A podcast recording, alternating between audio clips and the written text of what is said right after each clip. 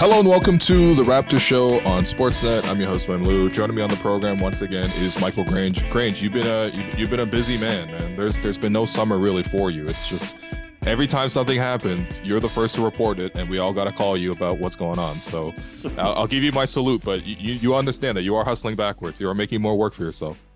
I agree with that. Yeah, no, I'm. Uh, I thank you for that, but I am very much looking forward to some kind of resolution and uh, I look, I always enjoy a point in my summer when I don't think uh, even a little bit about the Toronto Raptors or the NBA, but uh, hasn't happened yet. So uh-huh. soon enough.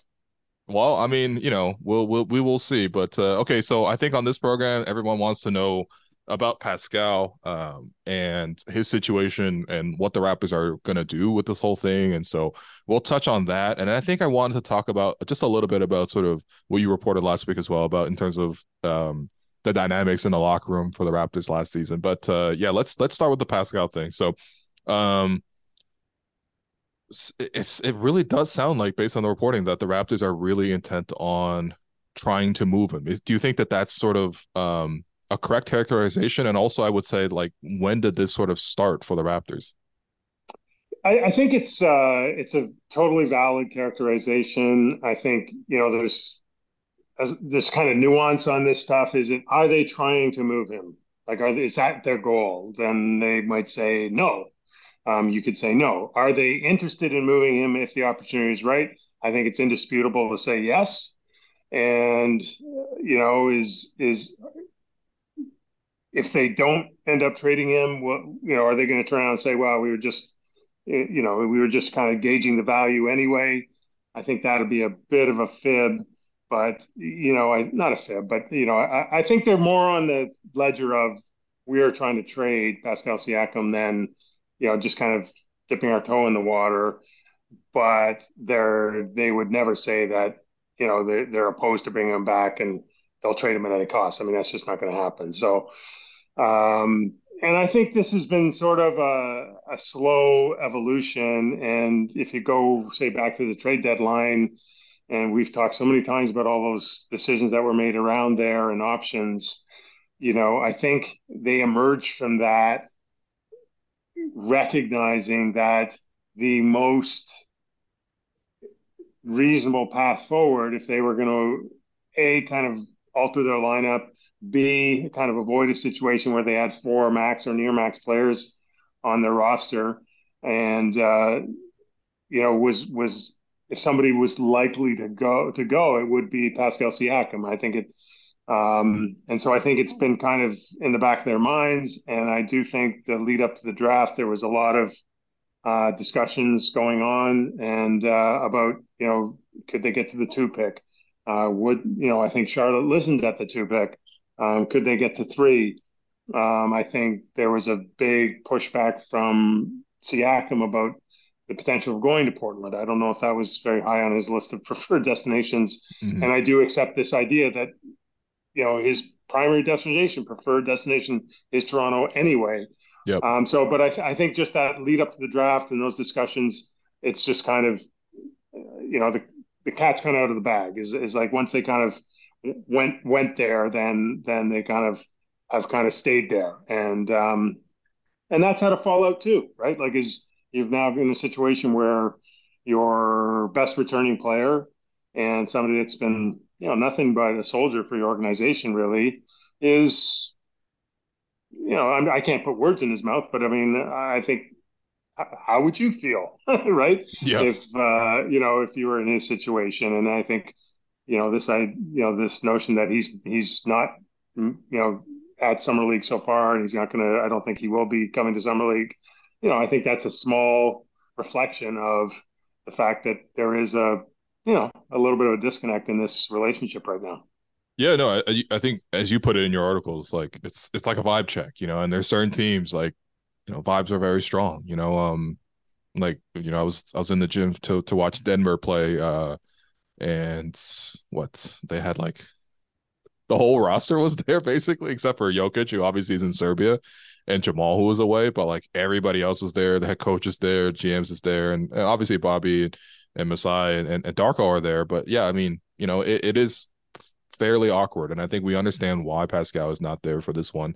Um, okay, I, I think I wanted to clarify a couple of things in terms of just like, so you reported that the Raptors did offer Pascal a three-year extension coming into this season, and he declined on that one with the expectation that uh, you know there was a chance to potentially pursue the supermax extension if he had uh, uh you know qualified for all NBA. Obviously, that didn't happen this past season, um, and so this summer has there been discussions between the Raptors and Pascal Siakam? Because it seems like Pascal very much would like to discuss an extension and stay, uh, but the Raptors haven't actually had that conversation with them. I don't think there's been anything meaningful. Um, okay. You know, I think that you know, I, I, it's not like there's a cold, you know, there's like this chill in the relationship. They're not talking at all. Um, but I don't think that there's been any like let's get together let's sit down let's map this out let's talk about timing let's talk about you know some of the things you're looking for you know it, it, there's not a lot of negotiating in this deal right other than the length of the extension. So so that really hasn't happened. Um, and you know i think the reasoning is because they're still not 100% sure whether you know they they're going to go forward with the player or they're going to try and trade the player. So um, yeah so i think that's where it is. And and you know in I would say I think it's important to point out that the Raptors did offer, um, as I have, you know, uh, what was at the time the most years and money they could offer Pascal Siakam um, back towards the beginning of last year. Um, and, you know, so it wasn't like they've cold shouldered the guy. They offered him a, you know, a three year deal for upwards of 120 or 30 million dollars. And, you know, Pascal decided that he would rather wait and see if he could do all NBA, and that would give him the opportunity to push for a 35% max, the super max.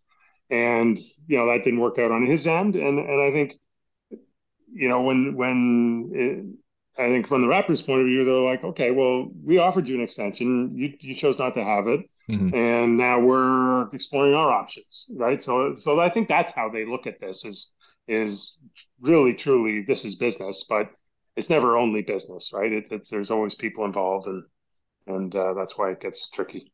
So, I mean, it seems like at the start of last season, uh, after they win 48 games, after they lose in six to Philly, um, their plan was here's the max extension of Pascal that we can offer at that time, three years at the max, um, not super max because he wasn't eligible at that time and still isn't right now. And it what based on what Fred talked about in his recent podcast appearance, um, you know, on I believe the pivot, um, you know, Fred talked about how you know they had discussions about uh, a max extension at that time, which I think would have been for one fourteen for Fred at the end of last. So it seemed like the front office really wanted to lock in this group.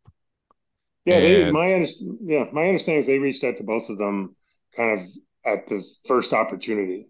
Okay. And and and let them know that this is you know we we would like to assign you for these reasons and these amounts and and for each of their own reasons they chose to to kind of right you know not to do it at the moment right which honestly uh, that's that's up to the player and their agent side in terms of how they read the market at, at their current moments and honestly for fred he might have read the market correctly more than bobby and, and masai because he ultimately got the max um, which is not that the raps anything that the raptors would have offered him but coming into this offseason so look Houston comes in with this this this the, they take the the Harden money they give it to Fred. So Fred walks. Is this all essentially just a plan B then? In terms of just like okay, if Fred walks, then we got to move Pascal because it doesn't make sense to have him anymore. Um, I don't know if they were they were connected. Like I think Fred could okay. come back and they they still would have considered moving Pascal. Like I think. Um, what sense would that make though, Grange? I mean, I think it's still I mean, you know, I, I don't I haven't had this specific. I haven't asked, I haven't asked, asked anyone that specific question. Um, I think if you're kind of looking at the complete scenario, I think you're still looking at well, if we, you know, if where do we have a bit of I don't want to say surplus, but where could we kind of use some of our strengths to shore up other areas of our lineup? And you know, if you are talking about trying to integrate Scottie in a more full way, then then and you you know you still see OG as kind of the younger player who's maybe a, a little more easier fit around Scottie. Then it keeps coming back, and then you've now offered you've got Fred on a huge number. You know, I think it would have made some sense even in that scenario to go, okay, well now we need to kind of redistribute some of how we're using our resources and you know either add more young players, add more picks, add you know add more shooting, you know see what trading Siakam could generate for us uh, even with that lineup. So I don't think the fact that Fred fly, signed elsewhere triggered anything, uh, but you know once it happened, then okay, well well maybe we do need to see what's out there and and and I think uh, uh, you know a big thing driving this is you know, I think they're gonna is they're looking down the road and they're probably gonna have to max or near max OG. And they're if all goes well, they'll have to max Scottie, And you know, then it gets very difficult in this environment to have, you know, if you're gonna go four years and two hundred million to Pascal in that scenario too. Right. And so I think it's there's a little bit of that happening too, where um, you know, for a team that's coming off 41 wins, do you want to be having how many guys do you want making 30 plus million a year? No, that's fair. That that that is fair. But I mean, yeah, I mean at the same time though, it, it sounds like I, I'm just I guess I'm just confused about the direction, you know what I mean? Because again, coming into the because coming into this past season, it was let's uh let's yeah. lock in Pascal and let's lock in Fred. And now it's like, well, we gotta move these guys and yeah. maybe the other contracts because all those things could be foreseen. Like you, you know, you and I could have looked at the books, maybe with the help of Blake Murphy or something, and then we could have been like, hey, you know, like yeah, you're gonna you're gonna come up with a cap crunch. So it's think, not like I think this. Yeah, I, I mean, I think if you if you kind of you know reverse time a little bit, and they're coming off a 40 ever wooden season, and they you know they they're pretty bullish on the team. They lock up uh, really good players at a good age on, I think, pretty decent contracts mm-hmm. that you know would always be movable. You know, you wouldn't neither of those contracts had they been signed would have been like albatross contracts, not even close. No. no. And so, you know, so that all kind of made perfect sense. Um, and then it just didn't quite work out because you know the, the players didn't want to play along, and then the performance of the team didn't match up what your expectations are. Right. And I think they've kind of been a other than the general goal of trying to be incrementally better, mm-hmm. um, they haven't had a clear direction as to what they're going to do. And and and I, I, think uh, you know I don't think it's embarrassing for anyone to say that. It's just it's just kind of things have sort of unfolded that way. And and um, you know I think their position would be more like, well, we're going to stay competitive, stay ready, keep good players around you know, and then Fred happened, and then okay, well, then we're, you know, then then probably it did kind of, um, you know, I said before it wasn't a trigger, but it did sort of maybe uh, kind of has maybe influenced some of their thinking, I guess, mm-hmm. and you know, but I mean, like I, everyone's kind of looking at this the same way, and and it's you know, and it doesn't matter if it's me or it's you or other league people I talk with or other media I talk with, everyone kind of looks at it and goes, "What exactly is happening?" And, exactly. Yeah. You know, and right now, and you can't. You know, it's hard to it's hard to answer that question because it's not really evident, and um, you know, and and maybe it'll become clear, and it wouldn't take all that much for it to become clear. Like you know, they could make a trade for Pascal tonight, uh-huh. and you know, it could be for you know, a really good young, you know, a really good young player who's got a couple more years on their deal and a couple of good draft picks and maybe another prospect on the roster. And you're like, yeah, okay. So they've turned one good player into four potential assets and they've shifted their timeline back towards Scottie and OG. And yeah, this all kind of makes sense. Let's move along, you know, and, uh, but until that happens, you know, people are going to ask questions and have reactions like yours. No, that's fair. Um, okay, so in terms of the teams interested, the, the market right now for Pascal, I mean, you know, it's not like this is the only star that's available. Obviously, Dame and, and James Harden are the two uh, more prominent ones. Those situations, those players have specifically asked out, and so they're different. Um, but it, eh, yeah, I mean, you reported Atlanta. That's the team that you know has come up even before the draft. Um, you know, that's sort of been strong in that sense. Uh, you know, you you've reported on Indiana potentially joining into the mix. I just watched Indiana's players. Uh, would like I would like honestly, if you give me that you give me three players off that starting lineup that I just saw them play in summer league yesterday. I actually I think there's a good deal to be made here. Uh, you know, it seems like Orlando's jumping into the mix. Uh, Yeah, yeah, I someone mean, someone someone mentioned Orlando to me the other day, and and that one kind of is interesting because um, you know Siakam, that's where his offseason home is, right, right. and so you know, so I mean, you know, I'm not sure how. I don't want to say seriously, but like I think if Pascal Siakam is traded and the team he's traded to is anything other than a complete disaster, which it's probably not, it's not going to be. Like you're not going to go trade for Pascal Siakam if you don't think you're gonna, you know, you're you're making a move of some sort. Um, and they want to extend him right away. Like the chances are he's going to take the money, right? Like nobody doesn't take the money. hmm Um, but I think if you're Orlando, you know, you might feel like you'd be getting a player who'd actually be really happy to end up there. That's fair. Um, you know, like, and they're a promising young team. Um, like I say, he's he's got an off-season residence there. You know, it's Florida, it's warm weather, it's no taste to state tax. Like it's, you hmm know, Yeah, it's it's it, there's worse places you could end up. And um, so I think that was an when someone mentioned that to me the other day, I was that one really piqued piqued my interest anyway. yeah. I mean, the fit there would be a little odd just because they do have Franz Wagner, they do have Paolo Banchero. Um, those guys can shoot better than like let's say OG and Scottie as a pairing, but I mean at the same time, it's like, you know, they essentially inherit Toronto's problem. But I guess like that's always been Jeff Weltman's idea too, is just like get all these long forwards. You know what I mean? Like he might have had Vision Six Nine before the Raptors had Vision Six Nine. You know what I mean? So, like that's interesting. I mean, yeah, I think if you had to guess in terms of which team had the strongest interest, is it is it still Atlanta?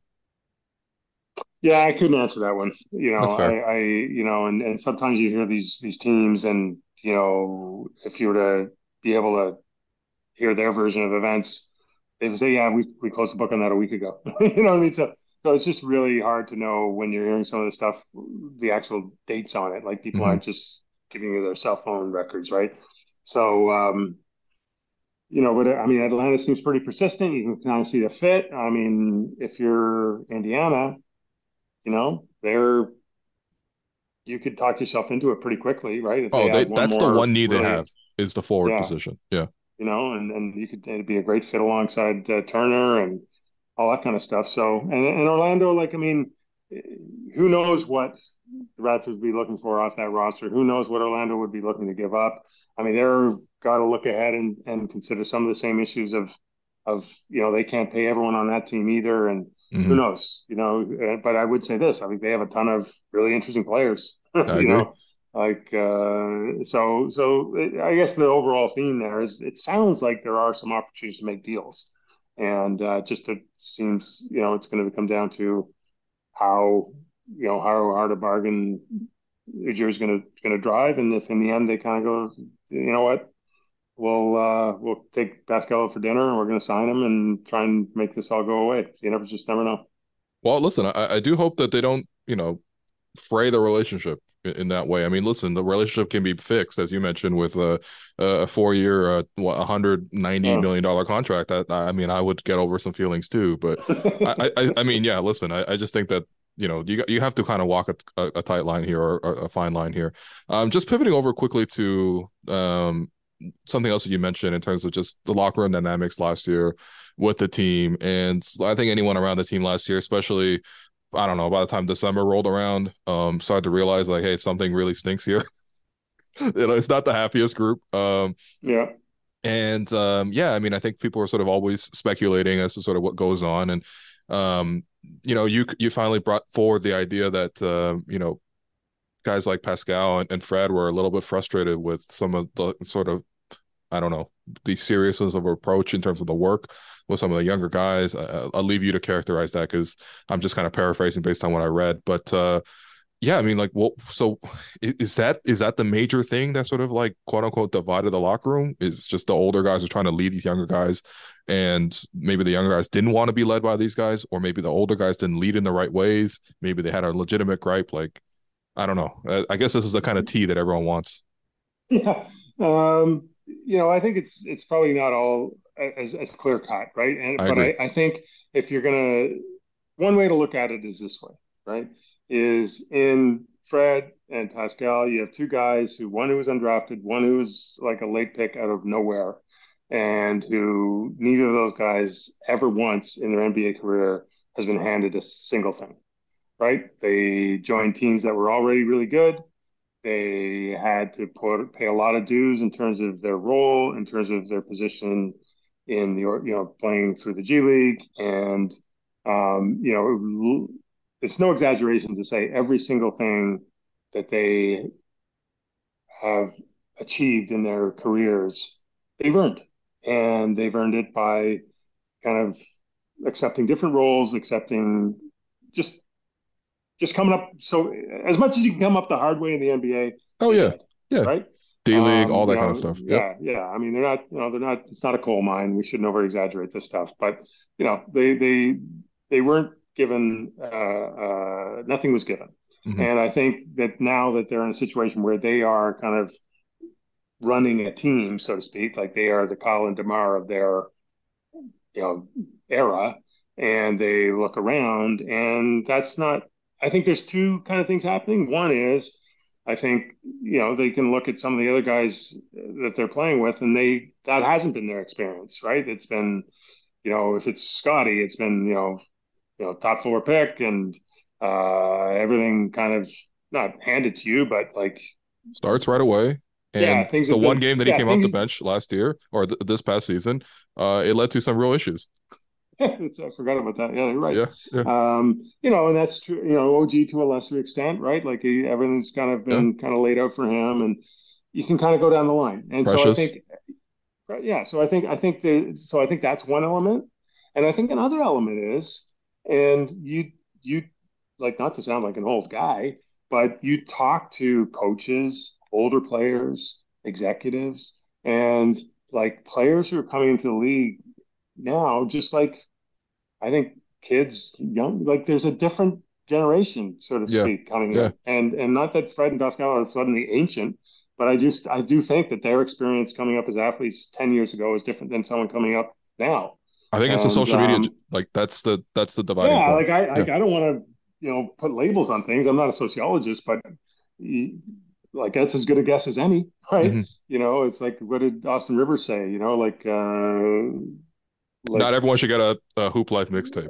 exactly something like that. Yeah. So yeah, yeah. so I th- so I think there's a little bit of that, and and I think just think at a certain point in the year, uh, it kind of boiled over a little bit, and you know, Fred was certainly the most vocal about it, Right. and and I think there was some pushback on it, but I think I think his feelings were shared by Pascal. I, I know his feelings were shared, and Mhm. and so it was kind of like all of a sudden they're like these grumpy old heads, and the young guys are like, man, you know, I don't think they appreciated being told, Mhm. and uh, And it's not like they were so good that uh or that or that the, the results on the court were so great that uh right. it's undeniable. Like we have to do this, you know what I mean? It's also kind of Right. like, eh, I don't even know. And, you and, know? and I and I do think, and I wrote this in the article, and a lot of these dynamics happen all the time. But if you're Yeah. a 50 win team, it's not that big a deal. Mhm. Uh, if you're a 25 win team, people maybe guys don't even care, right? But they were just in this weird situation of underachieving, and they just couldn't seem to get out of their own way. And you know, I think this is something that I think there was something to it. There's a, probably a lot to it, but is it the only reason they ever struggled? No, of course not. But Mhm, but it just became something that you could hang some stuff on just because of the way the season went. That's fair. It was uh unhappy to watch, unhappy to to cover even at times, and uh, you know, I, I guess the players themselves being, you know, unhappy with some of the the dynamics. I, I would suspect And, is and uh, I should not a should add- surprise, you know? uh, yeah, and I know you got to go, but I should add too, like in the, you know if you're mm, if you're like why was Nick Nurse like oh I mean what you know I think one of the reasons was not being able to kind of solve some of that Yeah, of right course. and, and and and you know get some of your younger guys to buy in or be accountable in a different way and and find a way that your older guys could could sort of uh, you know that is sort of a coach's job too right it's not just up to the players to kind of solve all that stuff so you know there's there's a little bit of blame to go around in a lot of directions Yeah, I feel like really nobody is blameless in this whole situation. Like you could say some of the older guys could have done a better job of leading. Uh, you could say some of the younger guys could have been a little bit more mature about the whole situation. Um, you could say Nick could have coached more in passionately or more invested or anything like that, or you mean in a different approach. Uh, ultimately, it just didn't work out. You know what I mean? It, it's not as dramatic as something maybe it, it, all seems from maybe from the outside when we're sort of like, oh my god, I want to know what's finding what's what's going on with the team, what's wrong with my team. It's just like the team just wasn't that good last year.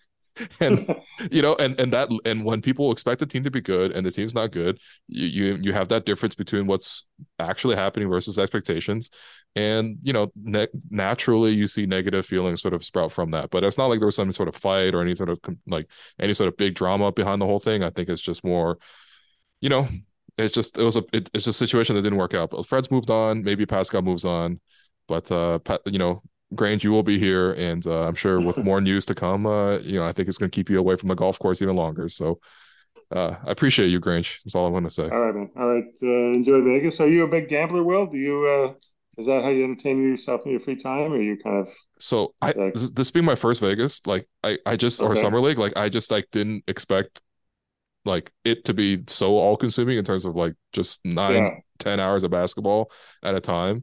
Um, so I'm trying to find some time to go downstairs and just like you know lose some money at Texas Hold'em, but uh, that w- uh, it will definitely happen at some point, and I, I, have taken out cash for this express purpose. So, uh, okay, well, good luck with it. Thank you. All right, Grange. Okay, appreciate you. you. Okay, that was our interview with Michael Grange. Uh, we're going to take a quick break, and I'm going to come back with some of my own personal thoughts on what's been happening with the team, especially in terms of the direction of the team and also what's going on with Pascal. So stay tuned.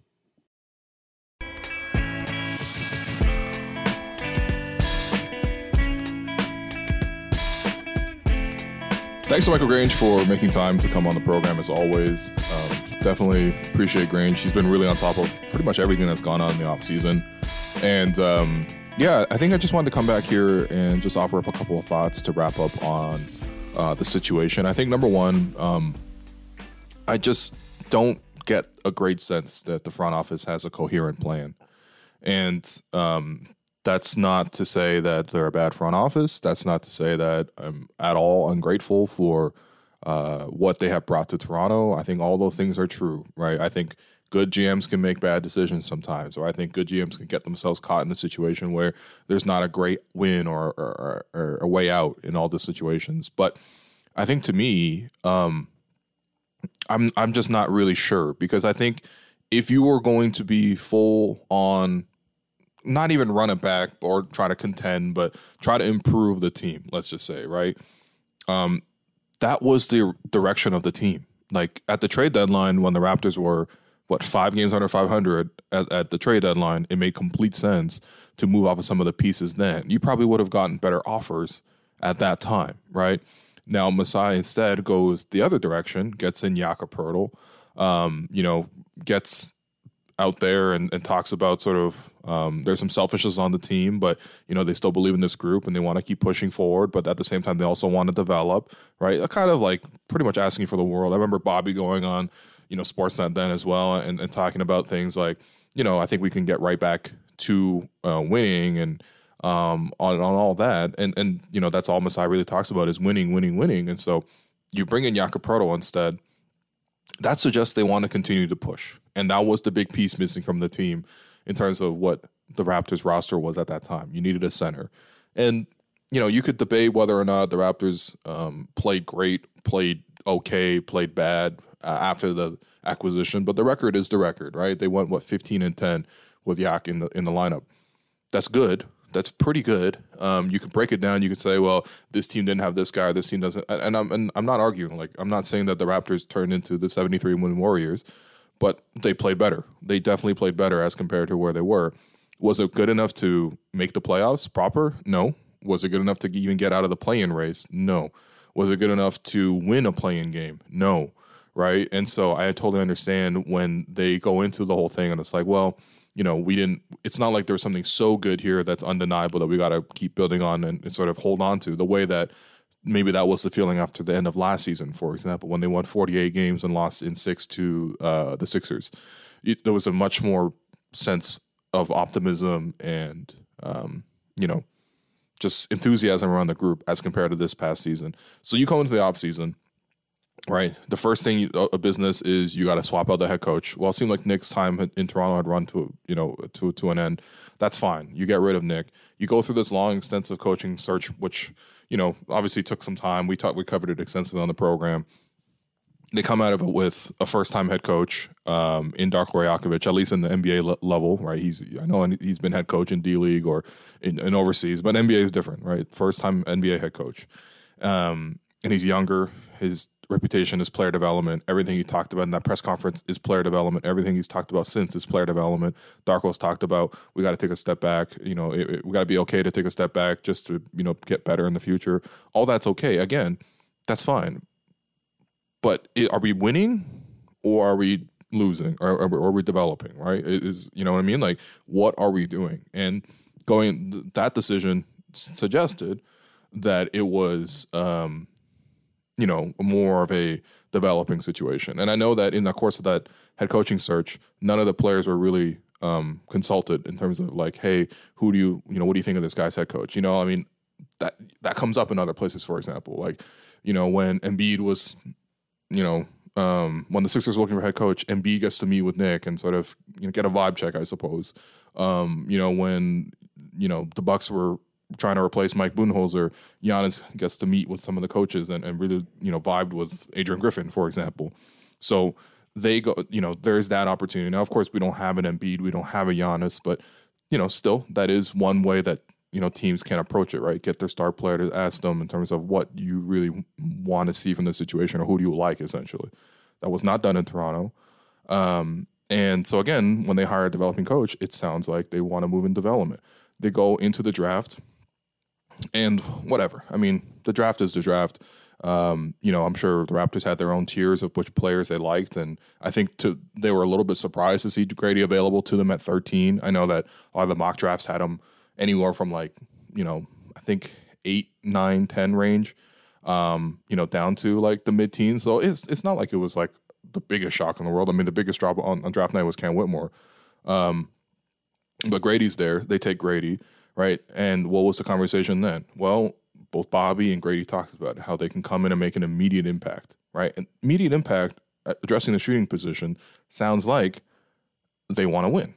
And it's not saying that we drafted Gradey because he's like the most immediate piece. Because, like, let's be real, he's a 19 year old freshman coming into the league. Realistically, that's going to be difficult for any player of that ilk to to come in and contribute immediately. But hey, listen, the discussion was immediate impact. Bobby said it, Gradey said it, right? So and and again, they chose not to draft a point guard. There were lots of point guards available at that position. I mean, there's a lot of point guards in this draft period, but two guys in particular that I talked about on this program um, that I've seen now in person at Summer League um, play a couple of times, Keyonte George and Kobe Bufkin. And let me tell you, both guys look really, really, really impressive. And you could say, well, it's just Summer League. I, I agree. I agree. At the summer league setting, they look really impressive. But you know, those guys were available. Keyonte George went later in the draft to um, Utah, and uh, Kobe went 15th to Atlanta. Right, a guy like Kobe, they brought in twice for workouts. I think he's the only guy who they brought in twice for workouts.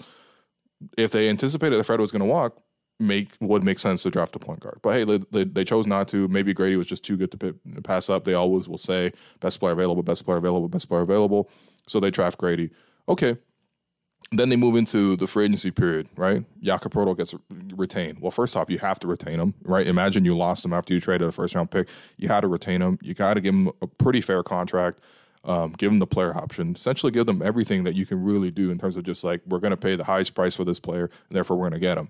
Well, guess what? That's what Houston did with Fred, and by all accounts, it seemed like the Raptors are willing to offer more money. I mean, it seems like the Raptors offered more guaranteed money. It sounded like over the life of the deal.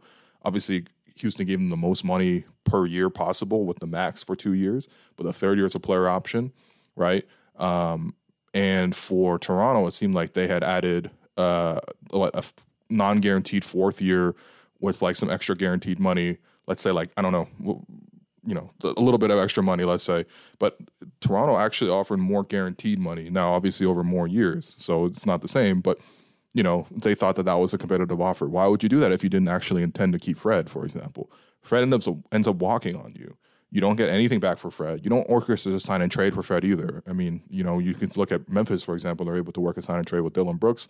all that kind of stuff. You don't even get a traded player exception. You get nothing, right, for a player that you developed and you move on, right? And now the whole talk is, well, we're gonna have the ball in Scottie Barnes' hands more, right? Darko again, every time he's talked about it, we're gonna put the the ball's gonna be in Scottie's hands. We're gonna have to, you know, we're gonna we're excited about it. We're gonna live through some of the, the ups and downs with that, but we, we want to see that long term. Meanwhile, you have this Pascal situation that we just talked about with Grange. And it's like, okay, well, again, if you really squint and you look at it, it's like, well, uh, you have Fred walking the door, but you're able to at least get in, you know, with, with Fred walking, you have more financial options. So you're able to use the mid level exception now. You're able to use the biannual exception now. Okay, so you, you use those. And honestly, I, I like the signings. I like Dennis Schroeder. Um, I like Jalen McDaniels. Both guys I think can play for the Raptors. They can be in the rotation. They can serve roles in the rotation. Jalen, I think more so, if, you know, if some more trades are made to to get a bench guard um, in, in exchange for one of their forwards. But listen, uh, you know, I think quality wise, he has enough quality to play for the Raptors, and Dennis absolutely does. So you could say, well, okay, you let Fred go, but you gain these other pieces. Maybe you get more balance on the roster. Maybe this is the direction you're moving. And then you go into this thing, and it's like, well, I don't know. Sounds like Pascal's next to, to move, and and so it sounds like now they really do want to rebuild. They really do want to take their lumps, and who knows? Maybe maybe you have an option now to re-sign OG. I mean, you have the new extension rules, so you're able to pay him what at least 30 million per year in the last two years of his deal. Probably start at 26, go to 28, 30, and then 32. Right, that's the max extension I believe for OG that they can uh, sign. Maybe they've already had those talks, and maybe OG is willing to do that okay, but he better be willing to do that because if you're trading Pascal and you lose OG, all of a sudden you go from having great wings to having no starting wings, right? Well, except from Scottie, who you're putting a point. So I'm not calling a wing anymore. What do you? What are you doing with that whole situation, right? And then the whole situation is what? But Pascal's name has been out there for what? At the trade deadline, it was kind of out there. Um, at the draft, it was out there a lot. Um, at free agency, it's been out there, and it's I'm sure people have talked about it a ton here at Summer League. And it's like, yo, at, at some point, um, are you going to communicate with his camp in terms of what is going on? Right? Is is the whole situation where is this is this something where hey, listen, other teams are calling about you, but we're just here listening, and that's our job, and we can't guarantee you that we don't trade you, but you know this is um, what is going on, and and you keep them in the loop, right? There's that approach there's the other approach where you say, listen, hey, we are going to trade you. And so hang tight, you know, maybe move some of your stuff out of Toronto in the meantime, maybe do the Kawhi thing with the boxes. And, um, you know, again, we'll stay in communication. We'll try to get you to a place that you like, but ultimately we want to move on towards this rebuild. That communication has not been out there um, to Pascal. And so it's like you're just letting him flap in the wind. Meanwhile, he actually genuinely wants to stay for reasons even beyond money. Not to say that money is insignificant, but reasons beyond money. There's genuine love there that he wants to stay in Toronto. He's willing to sign an extension, even with some of the pieces moving on. And so it's not like a Damian Lillard situation where it's like I'm demanding out and you know all this other kind of stuff. He actually is demanding in, and so you are trading him yes, an expiring player, but uh, knowing that the option isn't just okay, we got to get something for Pascal before he walks. He actually wants to stay. Now, honestly, with all this stuff going on, maybe he doesn't even want to stay in the first place, or maybe he does. Maybe the relationship sours, right? Because again, how it has been treated. But you want to move in this rebuilding direction, fine. You you you can move in it. But like, when has it really been suggested that you really want to move in this direction?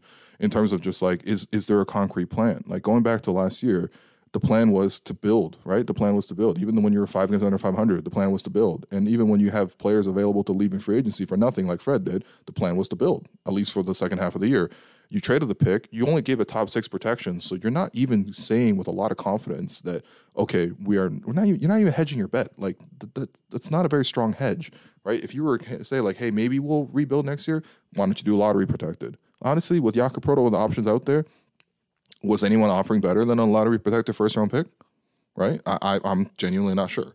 So you you end up doing um, all this, and yeah, I mean now you're in a position where like I, I look listen if you want to rebuild i get it. Like i totally get it right? It might be the prudent thing to do. Maybe fred walks and you're like okay plan b was to rebuild. If that's the case why did you instantly sign you know um, dennis schroeder who's 29 years old for the mid-level right? Would, would it not have made sense to then use a draft pick to spend at the guard position in terms of guys who can handle, especially when there were good options on the board. Um, and then if that's the case, can you not at least handle the situation with Pascal in a way that's better than what it's been currently handled as? Where I think that even if you come back and smooth things over, and give him the extension that he wants here in Toronto, all that kind of stuff, and it's not a supermax by the way, just a regular extension.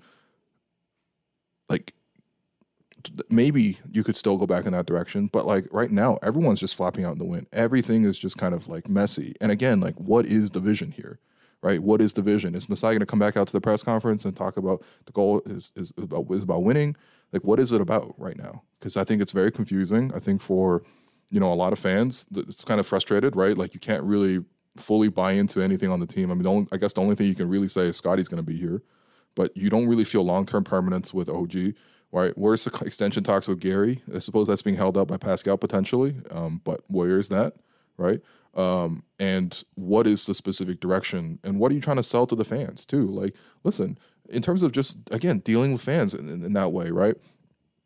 And I've, I said this on the program many times throughout the year about how well, the ticket price is going to go up, even though the product's been going down. You just put the tickets up 10, 15%, right, across the board for season ticket holders. Um, and what are you going to treat them to? right? If it's a developmental year, what, 20 some odd wins, 30 odd some odd wins? And by the way, 30 some odd wins will be a bad result considering the fact that you don't have your first round pick. If you want to keep your first round pick, which is top six protected, you need to be one of the bottom two records in the league to guarantee you keep that. So again, what are you doing? And you are now also screwing the fan base, or at least the paying fan base, in terms of the product on the floor for next year. Because listen, if you were going to rebuild, maybe you don't put up the prices right? But if the plan was to rebuild, maybe the prices don't go up in the first place. So again, what is the plan? What are we moving forward with? Can we at least have good conversations with Pascal and the group in terms of managing this whole situation? Because it's not like he's actually gone. It's not like he's requested out, right? There needs to be um, good coordination with all this. And listen, if you what, whatever direction you want to move in, you know what? Just just do it. But uh, there has to be a better plan moving forward. Like there has to be something more cohesive than like what this team has been because we have issues in the locker room, right? That sort of was addressed. A lot of that was down to losing. Are those issues going to crop back up when they lose even more next year? Right? So there and and you hear all these stories, you hear all these leaks, you hear all these other all this other kind of stuff and whatever. People can dive into the nature of leaks honestly unless you really know the reporter or, or even the other side or the agent or the, the team. I mean, who who really knows? You know what I mean? Who really knows who where all this information is coming from? All that kind of stuff, but ultimately every report is is is pretty negative when you really think about it over the last couple of weeks in terms of you had issues with your coaches you had issues with the players you had issues with the players not developing you have issues with not getting a lot of great talents to come into this team recently you have issues with players losing going out the door like it's, it's just a lot. It's just a lot. And i think in toronto we've been really spoiled with good management because we know what that looks like. We know what fleecing teams looks like. We know what drafting players looks like. We know what even the summer league thing. And I and I wrote about this in ten things. I mean, whatever, ten things sometimes can be a little too short in terms of getting um, some longer, more nuanced points across. But my whole point with one of the things that I've been writing about with the summer league roster is just like the summer league is a good sign of like who do you have in the pipeline in terms of who are you developing in your two ways, who are you developing in terms of in your G League prospects, who are you developing as draft picks, second rounders, all that kind of stuff. Like I was watching a game yesterday, Indiana had Bennedict Mathurin out there last year's first round pick. Uh, Andrew Nembhard out there, who was the best player on the court. Um, you know, he was, you know, their second round pick from last year, played a lot in their rotation, right? They had um, Jackson out there, who is, you know, a rotation forward for them, kind of a Kenneth Faried type, a lot of energy, all that kind of stuff. They had Jarace Walker, their first round pick this year, out there for them, looking pretty great, really good with the handle. Again, I'll go into a more in depth discussion about prospects and guys that I liked um, in terms of watching summer league later on. I wanted to get through this Pascal stuff first, but like you had him out there, you had Ben Sheppard out there, who was another first round pick from this year. We're talking about a team with five picked prospects, some highly picked prospects out there, and that's just in the starting five alone. They got some two way guys coming off the bench that I like too for Indiana, right? Like that's that's what a talented team looks like in terms of a team that has spent time to really replenish and, and make some pretty good moves and make some pretty good trades and build around a culture and you know they come to summer league with something. And i'm telling you the raptors in previous years have been like that right? A couple years ago scottie dalano what champagnie precious um, malachi like those are five guys that would actually play on a basketball court in an nba setting. They brought those five guys to the summer league as recently as two years ago This year in the summer league, we got Gradey as your only first round pick. Like the whole roster, just one guy was a first round pick. Not even like a former second first round pick that's like trying to make it in a second chance and all kind of stuff. One first round pick, right? We have some two two ways that were un- undrafted players that were signed to your roster, and Ron Harper and Markquis Nowell. Those guys are interesting. Um, we'll see. But like even the guys who have been in your program for a couple of years, like a Dennis uh, or like a David Johnson, who has mostly been in the G League setting, but like like a Ron Harper who was on your two way last year, like a Joe Wieskamp who joined your team in, in January. those guys have actually looked worse than some of the other guys who have come in, like joining the program new. Some of them don't even start on the summer league team, right? So that's my point with that. Is like it's it's a sign of what you have, and it's a sign of sort of like what you have accumulated and to show up the summer league with this group, with all due respect to them, is is is a sign that again the organization has just like not done a great job of accumulating those kind of players. And and I, understand that you know Jeff Dowtin has been injured, uh, and that Christian Koloko wasn't playing because he's injured. So those guys could have come in there and done something. I would have loved to see it, but you know, I mean that can't be make or break. You know what I mean? Like again, like look at look at what Indiana had out there four first round picks, and the actual the best player on the floor was actually Andrew Nembhard, who's your second round pick from last year. Like that's impressive. That's impressive. So anyway, um, lots of questions with the organization. I think it's been messy. I think anyone who's followed the team has been sort of really frustrated or disappointed at what's been going on. And um, you know, um, I guess I guess we'll find out more. But in terms of summer league itself, I'll have more reaction podcasts. I will have more takeaways. I'm gonna have some a whole bunch of interviews as well with uh, a lot of players and coaches coming up too. So I'm excited to you know show you those and, and bring you those on the podcast feed. Uh, appreciate Raptors PR for setting those up, and and of course I'm gonna have like a bigger review of like the guys I really liked, the guys who really stood out uh, in terms of rookies and even some um, you know undrafted prospects and all that kind of stuff that have uh, really you know shown out here at Summer League. So thanks everyone for listening. Thanks to Grange for coming on the program once again. Please continue to rate, review, subscribe to the show, and uh, yeah, I guess we will all find out what goes on ultimately with this Pascal stuff.